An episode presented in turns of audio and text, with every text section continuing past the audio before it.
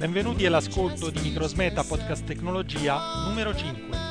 Le musiche di sottofondo, concesse dagli autori per la libera riproduzione nei podcast sotto licenza Creative Commons, sono My Innocence di Hype, scaricabile al sito jamendo punto com, e Three Away From Zero di Derek Odette, scaricabile presso derek odette punto ottawa arts punto com.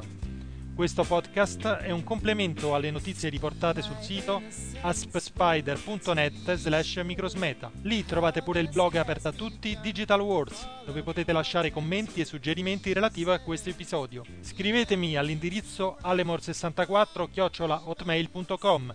I vostri messaggi sono molto apprezzati e risponderò a tutti. Ma passiamo ora alle notizie di questa settimana. Bill Gates lascerà la guida di Microsoft nel duemilaotto. Google ha presentato Google Earth versione quattro. Un nuovo worm mette in pericolo oltre due milioni di utenti della posta elettronica di Yahoo. I call center che offrono servizi di telefonia diventano sempre più aggressivi. È uscito il nuovo libro di Mitnick, il famoso hacker ora diventato esperto di sicurezza informatica, L'arte dell'intrusione. Sono stati resi noti i requisiti per fare girare correttamente il nuovo sistema operativo Windows Vista nella versione Premium. Annunciate riduzioni sui prezzi dei microprocessori dopo l'uscita di Core di Intel. Infine, per quanto riguarda la robotica, in concomitanza dei mondiali è iniziata la RoboCup duemilasei. Ma veniamo alla prima sorprendente notizia. Bill Gates ha dichiarato che tra due anni, nel duemilaotto, lascerà il suo attuale incarico alla Microsoft e parteciperà all'attività dell'azienda solamente part-time. Ha spiegato di voler riorganizzare le proprie priorità personali e di volersi dedicare alla fondazione che ha creato insieme alla moglie, Bill and Melinda Gates Foundation, che è il maggior ente di beneficenza americano. Il passaggio dei ruoli sarà ovviamente progressivo, intanto però fin da ora sono attivi alcuni cambiamenti. Infatti Ray Ozzie assumerà presto il ruolo di Chief Software Architect, che finora era ricoperto proprio dallo stesso Bill Gates, mentre Greg Mandier assumerà il ruolo di Chief Research and Strategy Officer. Dopo una fase di transizione che durerà due anni, il fondatore della Microsoft riserverà per sé solamente il ruolo di chairman e consulente tecnico, e il suo impegno sarà rivolto solamente agli aspetti maggiormente strategici. L'attuale C E O Steve Ballmer continuerà a ricoprire la posizione attuale. La Bill and Melinda Gates Foundation è stata fondata nel duemila ed ha un patrimonio di oltre ventinove miliardi di dollari. È considerata la più grande ed attiva del mondo nella lotta all'AIDS e alla malaria, con stanziamenti dell'ordine di un miliardo di dollari all'anno nella ricerca medica, nella lotta all'AIDS e alla malaria, nel miglioramento delle condizioni di vita del terzo mondo e nell'educazione. Quindi, se focalizzando tutta l'attenzione su questo progetto, Bill Gates riuscirà ad ottenere gli stessi straordinari successi che ha ottenuto nel campo del software, c'è da aspettarsi sicuramente un contributo effettivo alla risoluzione di tanti problemi che stanno attanagliando l'umanità, vista anche la consistenza dell'apporto patrimoniale. Ma cambiamo adesso argomento e parliamo di Google, che ha appena rilasciato la nuova versione di Google Earth, la versione numero quattro. Disponibile anche per Linux in versione nativa, tra le novità di Google Earth possiamo notare una nuova interfaccia grafica, nuove immagini satellitari ad alta risoluzione ed il fatto che ora le aree popolate da quasi un terzo della popolazione mondiale sono in alta definizione. Google Earth è stato scaricato da oltre cento milioni di utenti in tutto il mondo ed è utilizzato da oltre trentamila siti web che ne integrano le api per sviluppare applicazioni innovative. Cambiamo ancora argomento e parliamo di un worm appena scoperto di nome J S Yamanner, che sfrutta una vulnerabilità del servizio email di Yahoo, che consente di abilitare l'esecuzione di script integrati all'interno di email scritte in formato H T M L. Una volta entrato in esecuzione, il worm si diffonde in tutti i contatti presenti nella casella di posta e manda i contatti trovati anche ad un server remoto. È possibile riconoscere l'email in spetta attraverso il mittente a v tre chiocciola yahoo punto com e l'oggetto, che è New Graphic Site. Gli utenti che aprono questa email in fetta vengono automaticamente reindirizzati all'indirizzo w w w punto a v tre punto net slash index punto h t m l e, a differenza dei suoi predecessori che avevano la necessità di avere un allegato per diffondersi, Yamanner sfrutta una falla del sistema di gestione delle email di Yahoo. Comunque, pare che fortunatamente non c'è alcun rischio per i P C, visto che l'unica cosa che il worm fa è diffondere spam e comunicare l'email a questo indirizzo. In ogni caso, i vari produttori di antivirus stanno provvedendo per arginare questo fenomeno che potrebbe colpire anche milioni di utenti, vista la diffusione del servizio di posta elettronica di Yahoo. E dopo la minaccia costituita dal worm, parliamo adesso di un altro tipo di minaccia, quella costituita dagli operatori di call center che stanno diventando sempre più arroganti visto la concorrenza che si stanno facendo tra di loro. Sarà capitato a tutti di ricevere un'insistente telefonata da parte di un operatore o di un'operatrice che cerca di appiopparci l'ultimo abbonamento dichiarando che sicuramente è il più conveniente. A qualcuno è capitato addirittura di vedersi attivare l'abbonamento ad un operatore sconosciuto senza averlo richiesto. Adesso operatori senza scrupoli stanno affinando le tecniche per estorcere l'accettazione di un contratto da parte degli utenti, come è successo a un signore al quale ha telefonato una signorina facendo un'affermazione del genere: "Buonasera, parlo con il signor X, la avvertiamo che da domani lei paga la metà le chiamate che fa dal suo telefono fisso verso le numerazioni nazionali, va bene?" Naturalmente, presi alla sprovvista, si tende a rispondere sì, va bene, accettando implicitamente il contratto, pensando che si tratti del proprio operatore che, per chissà quale motivo, ha deciso di farci uno sconto. Salvo poi scoprire che si tratta di un altro operatore che, senza chiederci realmente il consenso, visto che non c'è poi da firmare un contratto vero e proprio, sta, in maniera molto arrogante, disattivando il nostro vecchio abbonamento per attivarne uno le cui caratteristiche noi ignoriamo totalmente. Quindi il consiglio per tutti è di non accettare mai un tipo di contratto proposto in questa maniera, poiché può succedere anche di ritrovarsi senza la propria linea telefonica per settimane mentre uno, accortosi dell'inganno, sta cercando di disdire il nuovo abbonamento e ritornare a quello precedente.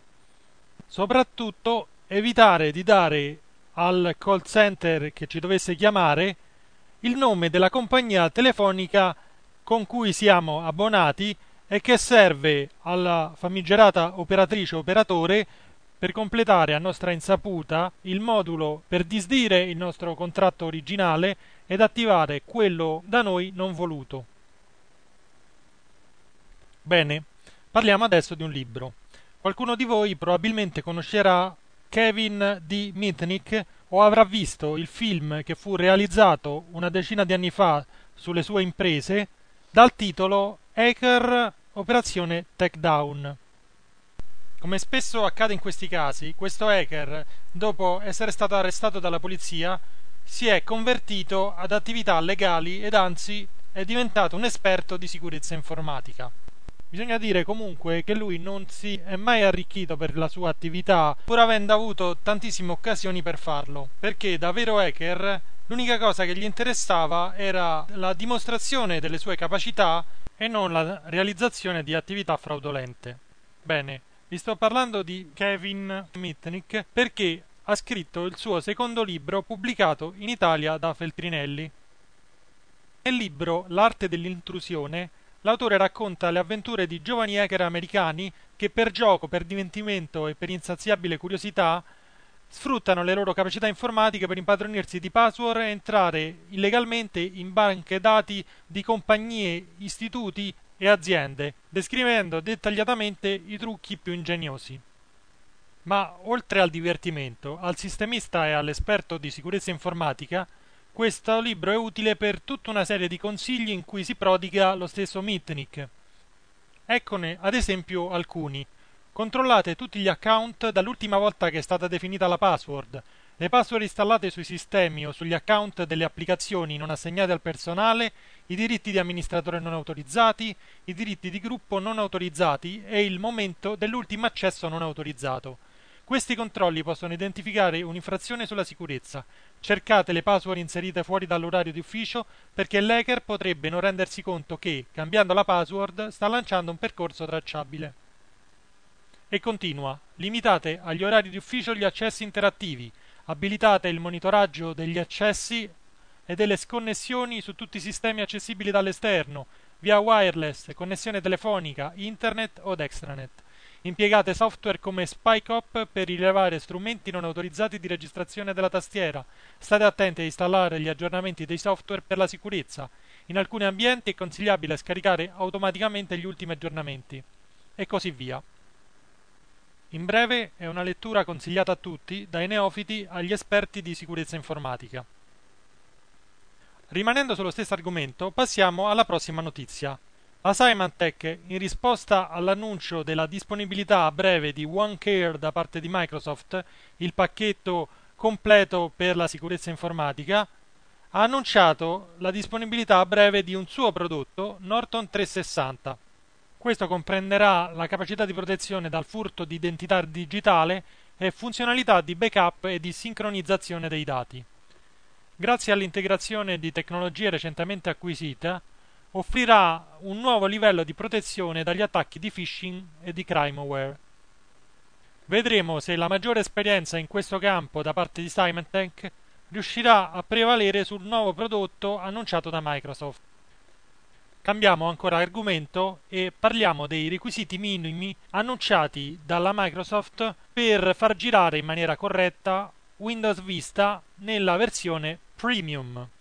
Tra le altre cose dovrà avere la decodifica hardware H due sei quattro, dovrà avere l'H D C P, il supporto multimonitor, l'audio ad alta definizione, un audio jack H D, la Serial A T A due punto cinque e dovrà soprattutto avere un minimo di cinquanta megabyte di memoria non volatile sull'hard disk ibrido con almeno una velocità di otto megabyte al secondo in scrittura e di sedici megabyte al secondo in lettura.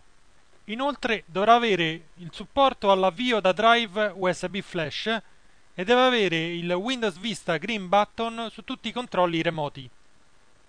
Inoltre, la scheda grafica dovrà supportare le DirectX dieci che saranno introdotte solamente nel duemilasette e supportare la codifica dei codec H due sei quattro, M P E G due ed M P E G quattro. Questo assicurerà che la versione premium di Windows Vista sarà capace di eseguire il playback dei nuovi formati Blu-ray e H D D V D a piena risoluzione. Ovviamente Windows Vista girerà anche su computer con requisiti hardware inferiori, però se uno vorrà poter usufruire di tutte le nuove caratteristiche di questo sistema operativo, dovrà per forza avere una macchina pompatissima e buona parte delle componenti del P C non sono ancora disponibili sul mercato al giorno d'oggi. Chi quindi sta pensando di aggiornare il proprio computer prima di Natale, conviene che ci pensi due volte. In realtà l'unico componente che può comprare in questo momento, avendo certe garanzie sulla durata dell'acquisto, è il microprocessore.